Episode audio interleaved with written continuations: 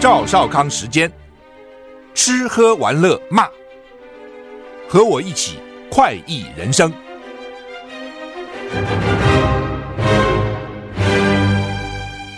我是赵少康，欢迎你来到赵少康时间的现场啊、哦！今天大陆冷气团啊、哦，逐渐南下，清清晨各地气温十五到十七度，高温十七到二十度。哦、所以低温高温之间的幅度很小，中南部高温可以到二十三到二十七度，还不错哈。入夜以后各地气温将更低啊，他们说到初四才回暖啊，都快上班了、啊。天气方面啊，这个看起来说入夜以后全台有雨啊。吴德荣在他的专栏说，小年夜除夕就是小年夜是明天吧，八号，除夕九号。受到风面影响，降雨范围扩大到中部南部也可能有雨啊。除夕晚降雨逐渐减缓，最快初二十一号天气恢复，逐渐恢复晴朗稳定啊，但是冷还是冷啊，到初四才看起来比较有把握好哈、啊。美国上诉法院裁定川普没有总统豁免权，哥伦比亚特区联邦巡回上诉法院作出里程碑的裁决，美国前总统川普不再享有免于被起诉的总统豁免权。美国法院裁定川普没有总统豁免权，可能因为密谋推翻二零二零年大选结果的指控遭到起诉。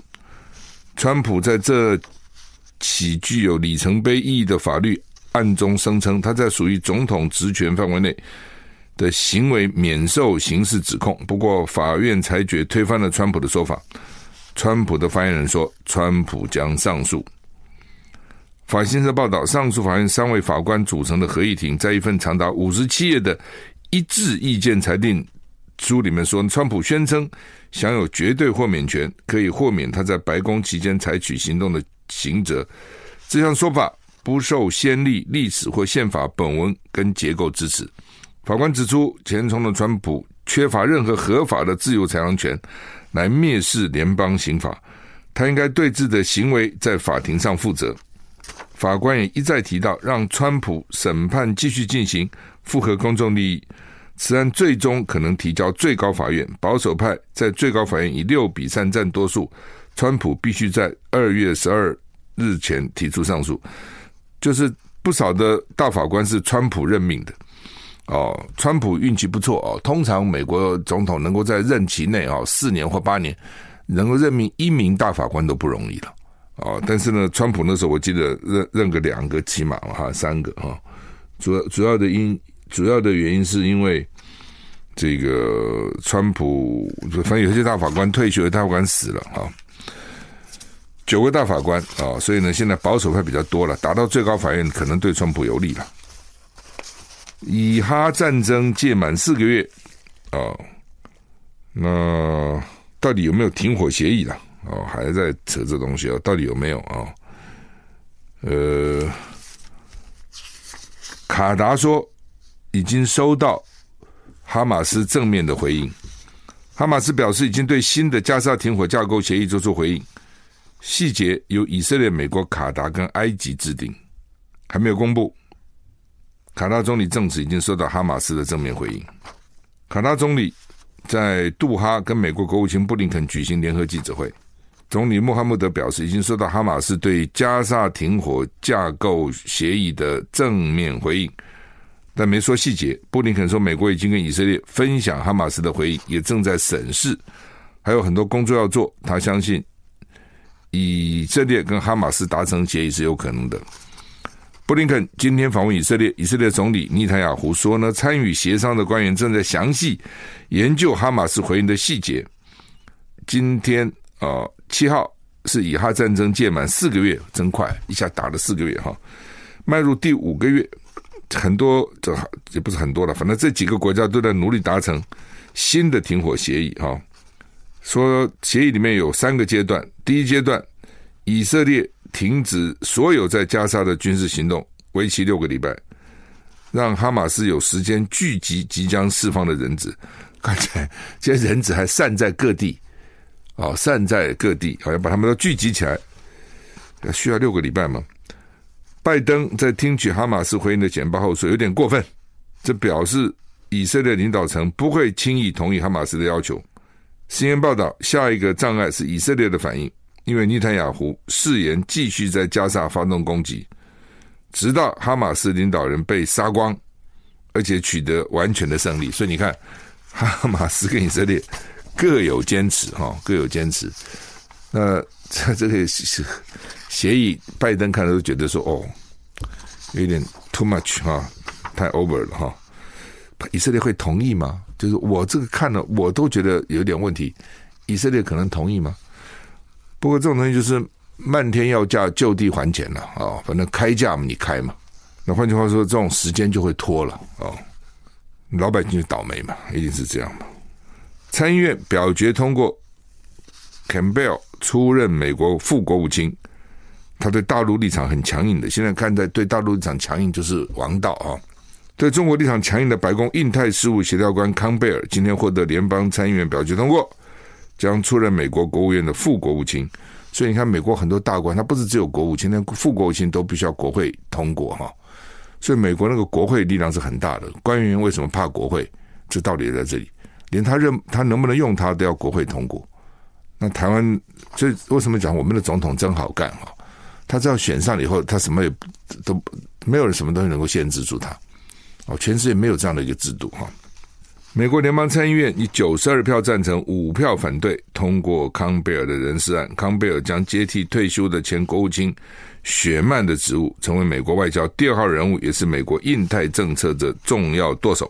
六十六岁康贝尔是美国拜登总统政府里面著名的中国专家，他曾表示本世纪的长期利益主要将在印太地区，并且存在真正的战略意外风险。他也指出，美国在印太地区迫切需要跟台湾站在一起，并且支持菲律宾。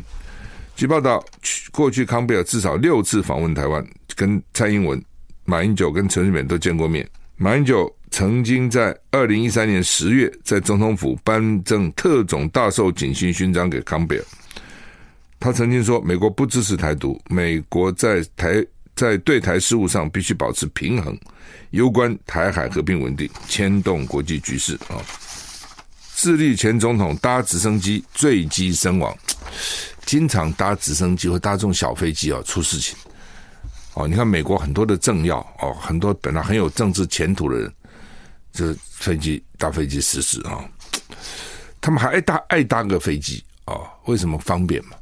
因为台湾很小啊，高铁什么大家都可以到哈。哦离岛当然要搭飞机了哈，要不然就坐船太久了。那像美国这种国家，因为它很大，而且美国也没什么高铁，那怎么办？那你用什么交通工具？一般的火车很慢啊，哦，而且而且没什么好啊。汽车开半天啊，所以变成飞机，就是尤其那种小飞机、私人飞机啦，就变成很普遍。但显然私人飞机跟大飞机比起来哈，还是安全性差很多。哦，大飞机多贵啊，对不对？而且那么大，所以它的动力各方面都都好得多了。小飞机价格便宜多了哈、哦。直升机也是很麻烦，那个气流一不稳就很麻烦啊、哦。智利前总统皮涅拉办公室发布声明，指出皮涅拉在一场直升机坠机事件中身亡。智利内政部长杜哈发表声明，保守派亿万富翁皮涅拉跟其他三名乘客搭乘直升机飞行于智利南部大河区上空时突然坠机，但只有皮涅拉一人死亡，其他三个乘客幸存，都脱离而且脱离险境。这怎么回事？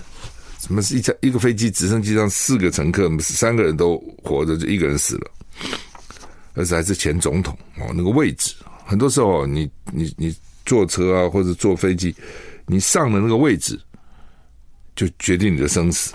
据指出，坠机当时大河区大面积降雨，但目前还不确定是不是因为天候造成失事。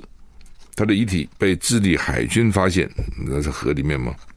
七十四岁的皮内拉二零一零到二零一四年间担任智利总统，二零一八到二零二二年回国就任第二任期，是才下台耶，二零二二还第二任期啊。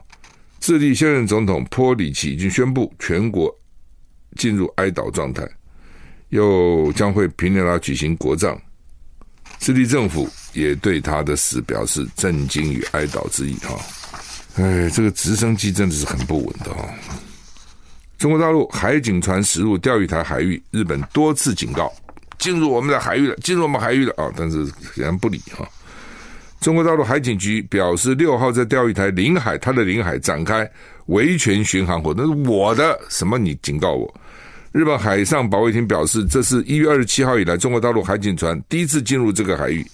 不，现在才二月、哦、一月二十七号以来，表示一月二十四号以前也进入过。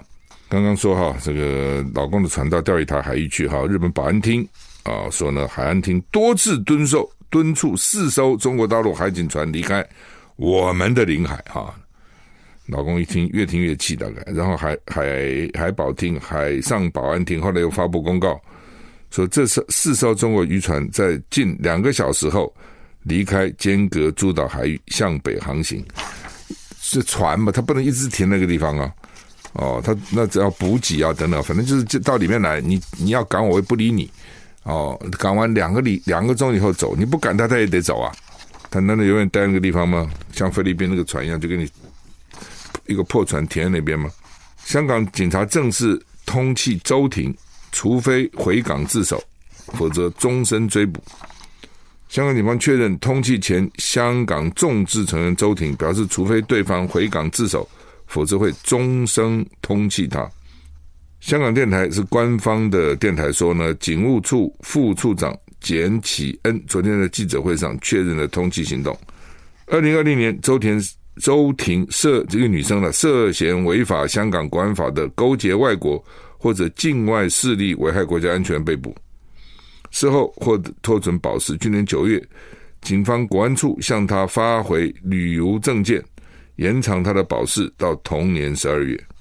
去年十二月初，周庭在社交平台发文表示，七月获准到加拿大多伦多升学，九月中已经去当地，经过深思熟虑决定不回香港，向警方报道。换句话说，他就是那个时候不是送中啊，反送中啊，反正啊，就被香港就说他违反国安法，勾结外国或境外势力危害国家安全。香港基本上它是一个最早是一个国际港嘛，也许做过英国的殖民地，所以呢，国际的谍报单位很多在香港活动啊，所以国际是关切他的，很多媒体的这个中心都以香港为中心啊。那所以国外关切啊，说这些人啊有没有跟国外机构接触联络？我认为可能是有的，然后国外机构也想联络他们嘛。那老共现在就是叫勾结外国或者境外势力啊。事实上，他们要搞民主运动什么，有时候也需要靠什么美国啊什么支持啊，特别他们以前英国啊是他们的这个宗主国，那他们也以为说哦有国际的支持就比较容易推动啊。好了，那现在就有一条啊，你勾结外国会有境外势力，或是勾结境外势力。那看起来呢，警方是保释他以后呢，还把护照还给他，哦，而且还准他到加拿大升学哦。那他既然已经去了加拿大，他就不回来了，其实就这个意思，就在那读书了，这样呢就留在那边了哦。半导体充足加上日元弱势，丰田预估年度净利创新高。全球半导体短短短缺缓和，有一阵子短半导体不够，所以汽车，因为汽车其实用的半导体并不是多多先进的半导体了，那它还是要啊、哦。有段时间那个出车就很慢，那日元又跌，所以呢，日本车厂丰田 Toyota 公布上季净利激增 百分之八十六， 年度净利预估上调到空前新高。丰田宣布投资台积电在日本熊本县的晶圆厂。法新社报道，全球汽车业巨擘丰田公布现行会计年度第三季净利比去年同期大幅增加 百分之八十六， 接近一兆三千六百亿日元，约新台币两千八百九十四亿元。在半导体缺货缓解之下，第三季它在所有地区都创造强劲的销售额。原来它它的预估获利是三兆九千五百亿日元，现在到四兆五千亿日元。所以到了九千五百七十四亿元台币。旗下子公司涉及引擎跟安全测试造假丑闻，它稍微修下修一下年度销售量，看起来并没有太大影响。他们很喜欢造假，又不懂为什么。德国那时候不是也是造假，空气污染啊，什么都造假。丰田稍晚宣布将投资台积电旗下日本子公司 J A S M， 这家公司负责台积电在熊本县的晶圆建造厂跟营业啊，所以台积电啊，今天媒体有报道啊，他们要去要去这个台积电的熊本二厂拍板，年底动土，这是联合报的头版的下面哈。要制六纳米跟七纳米先进制程，在日本的两个晶圆厂投资超过新台币六千两百七十亿七十七十亿日元哈，呃七十亿元台币不是台币六千两百七十亿元元。那丰田赚很多钱，那将来其实很快就会被电动车取代了。好，那到底准备够不够？他们也有一些了哈，电动车、汽电共那个油电共生的车哈。好，那么脱北者访谈报告公开，北韩人民生存环境艰困，对金氏政权反感日增，不用他我们也想也想得出来啊、哦，一定苦了。你看大陆开始是也苦啊，基本上就是共产制度是不适合人性的，没有一个共产制度国家经济会搞好的。大陆改改大陆今天后来好也是因为邓小平的改革开放，所以好。但是现在呢，只要政府这个集权一拉紧哦，又不好，这个是没有办法，这就是人性。南韩公布啊，说二零一三年以来对六千多名脱北者，脱北北韩呢、啊，就从北韩逃掉的叫脱北者，进行了面谈调查，结果指出，北韩人民在金正恩统治下生存环境更为艰困，对世袭统治的反感日渐提升，他等于第三代的世袭了啊。哦，南韩统一部出版《北韩经济社会实况认知报告》，分析二零一三年至二零二二年间对六千三百五十一名脱北者一对一面谈调查结果。这些资料原本被南韩政府视为三级机密，那现在呢，要希望让大家对北韩更了解，所以决定给它公开。报告说，报告中说，金正恩政权埋首开发核武、矿工业、农业等国营事业，营运状况越发恶化。 百分之三十七点六 脱北者所知的国营企业实际营运时间不到六小时。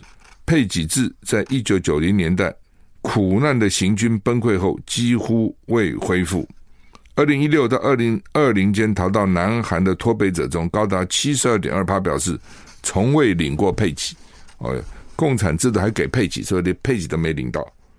没有能接受到政府发给资源的北韩人民对金氏政权的崇拜日益式微。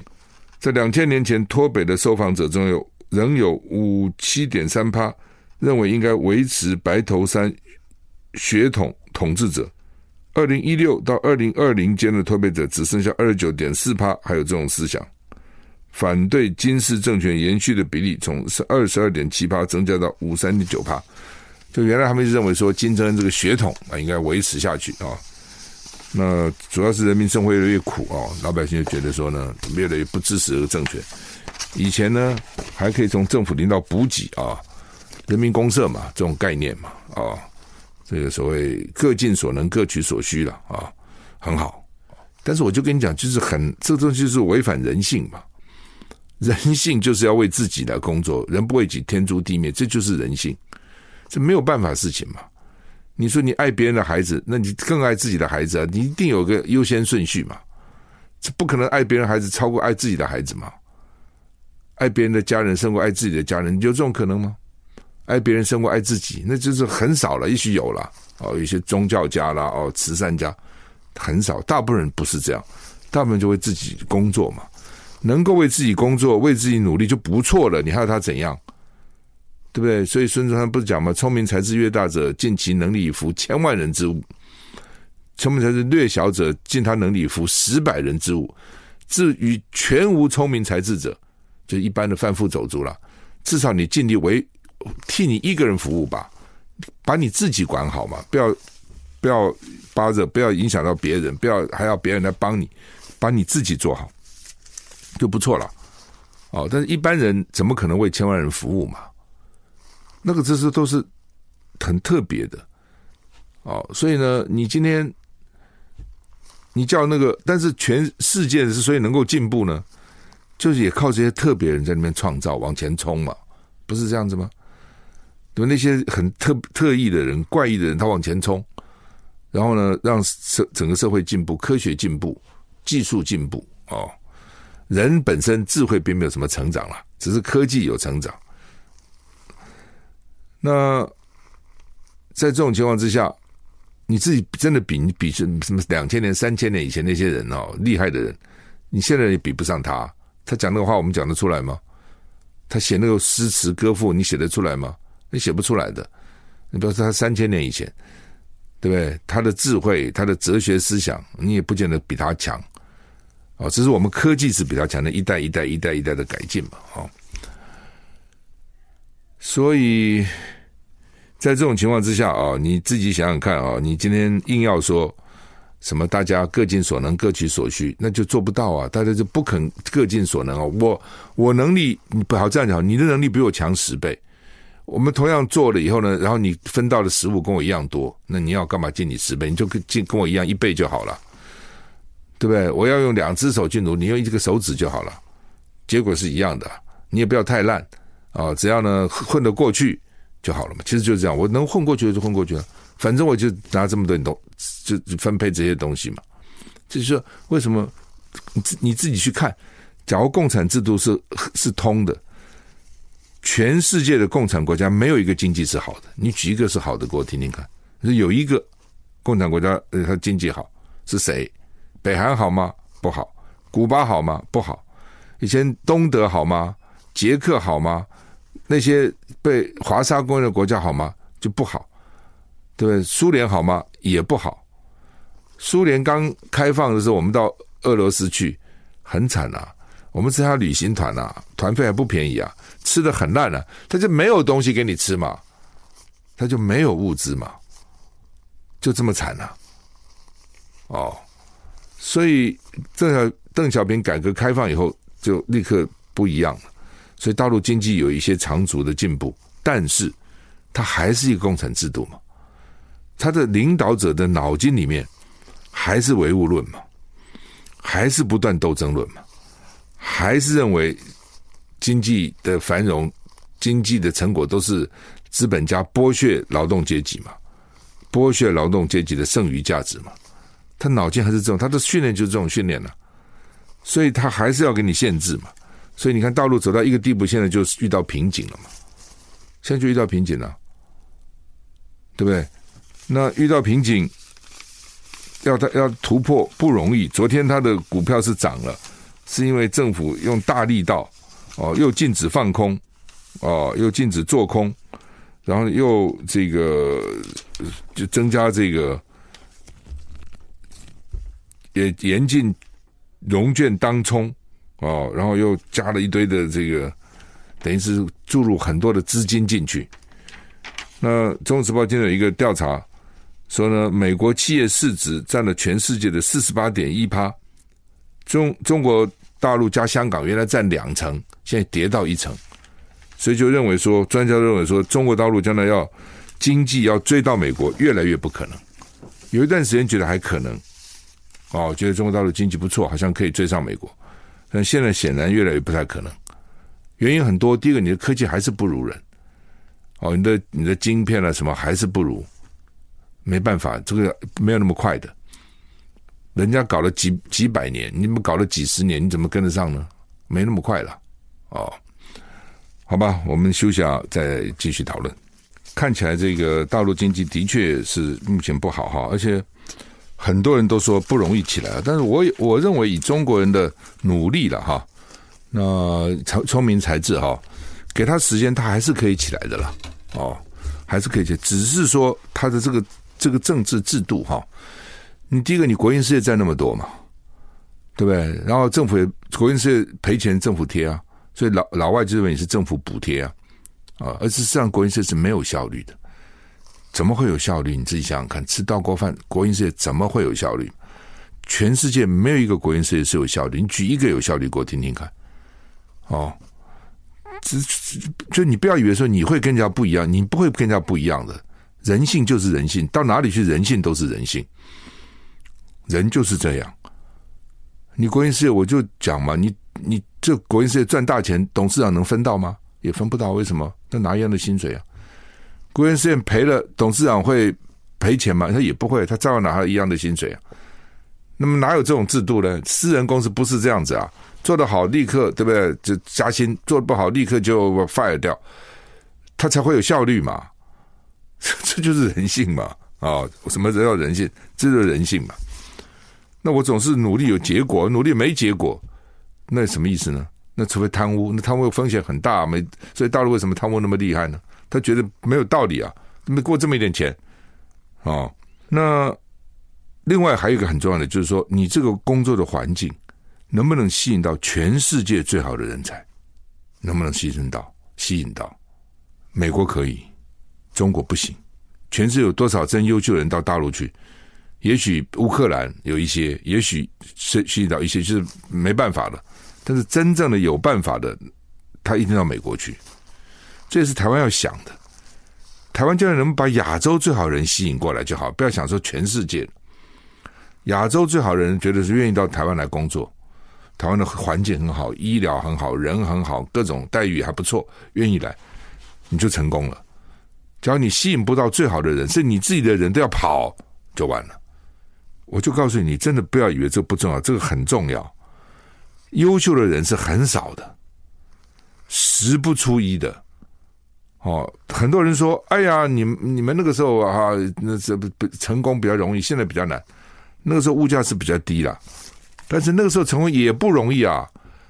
每一个时代能够成功，真的说能够成功，大概就是 百分之二十， 觉得还不错的，大概就 百分之二十， 现在也是 百分之二十。”机会也是很多，怎么没有呢？很多人做得很好啊，很多年轻人做得很厉害啊。那个时候也是 百分之二十， 因为每个都很好，没有的。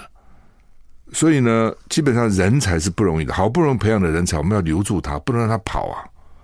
大家都在抢啊。所以我认为大陆哈，我也不懂啊，就是说你，你比如说香港以前对大陆非常重要，现在好像慢慢也不重要了。那你把香港毁了，对你大陆有什么好呢？那个形象也很不好啊。对台湾的号召也没有了，台湾一看香港吓死了，对不对？然后香港的股市跌一半了、啊，从三万六跌到一万八，跌了一半跌掉，你看被搞成什么样子？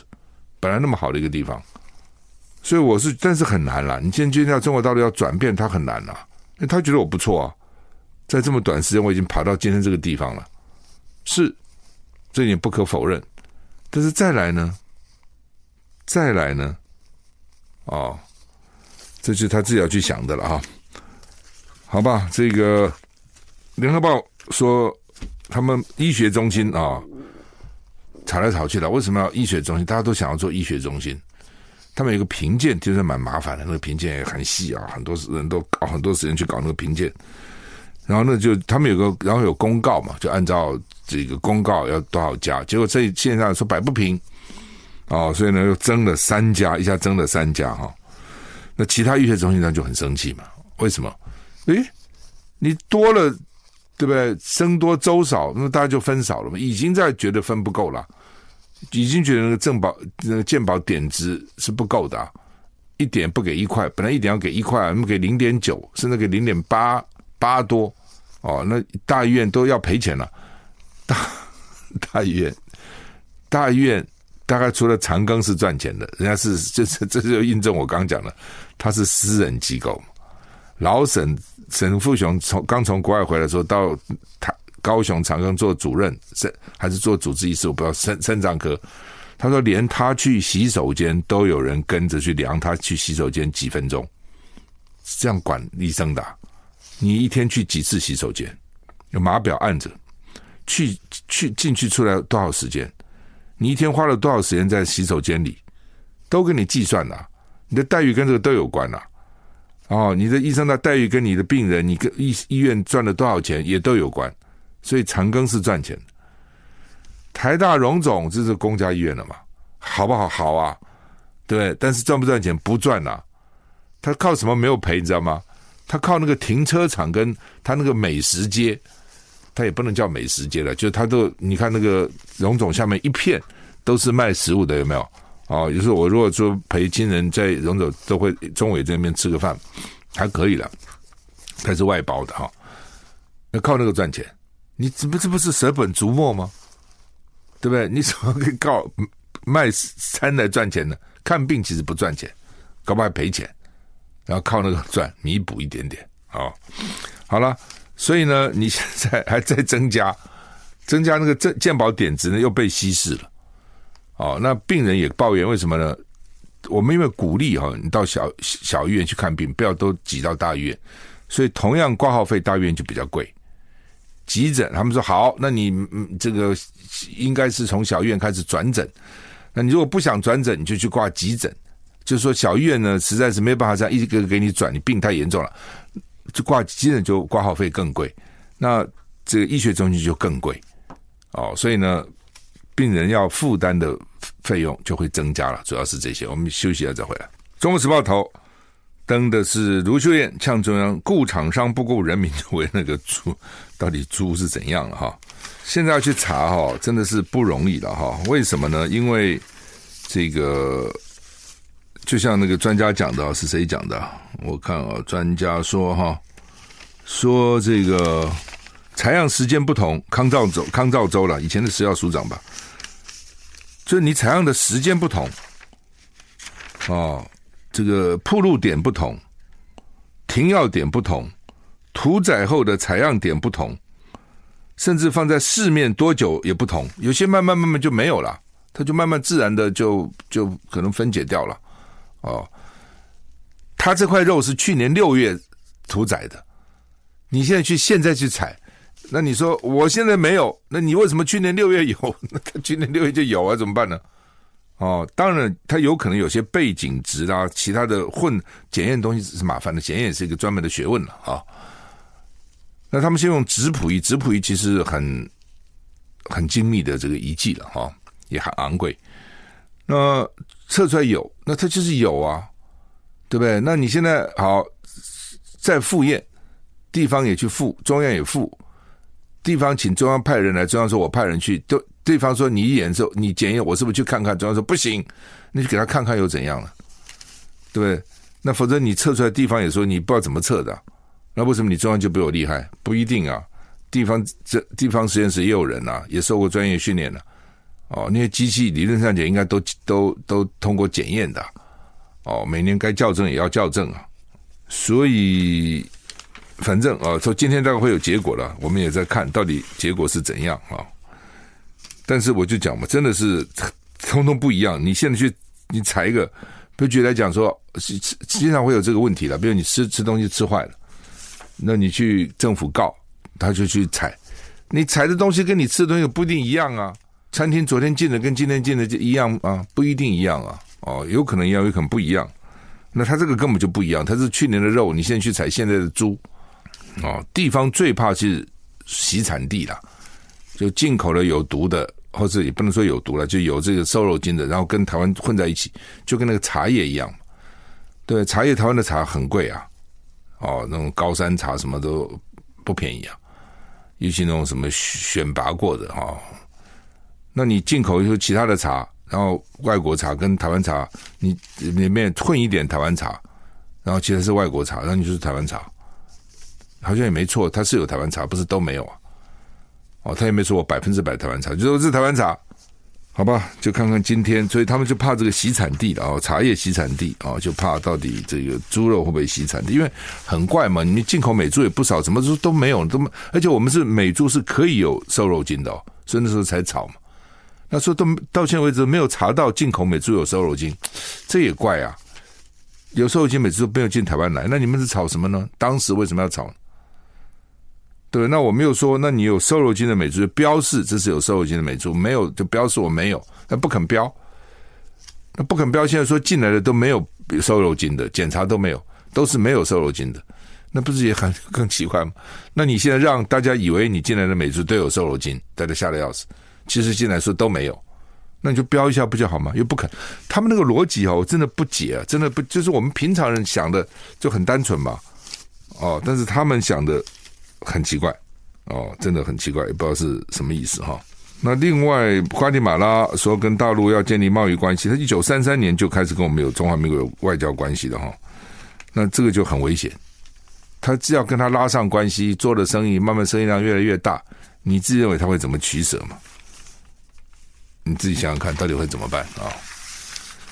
另外说，台湾制的工具机辗转销俄罗斯啊，然后呢，大家就就透过土耳其了哦。这东西国际贸易有时候转来转去哦，你有时候真的是很难完全能够制止它啊。好吧，这个明天开始放假啊，放很多天了，祝你有一个愉快的农历春节啊。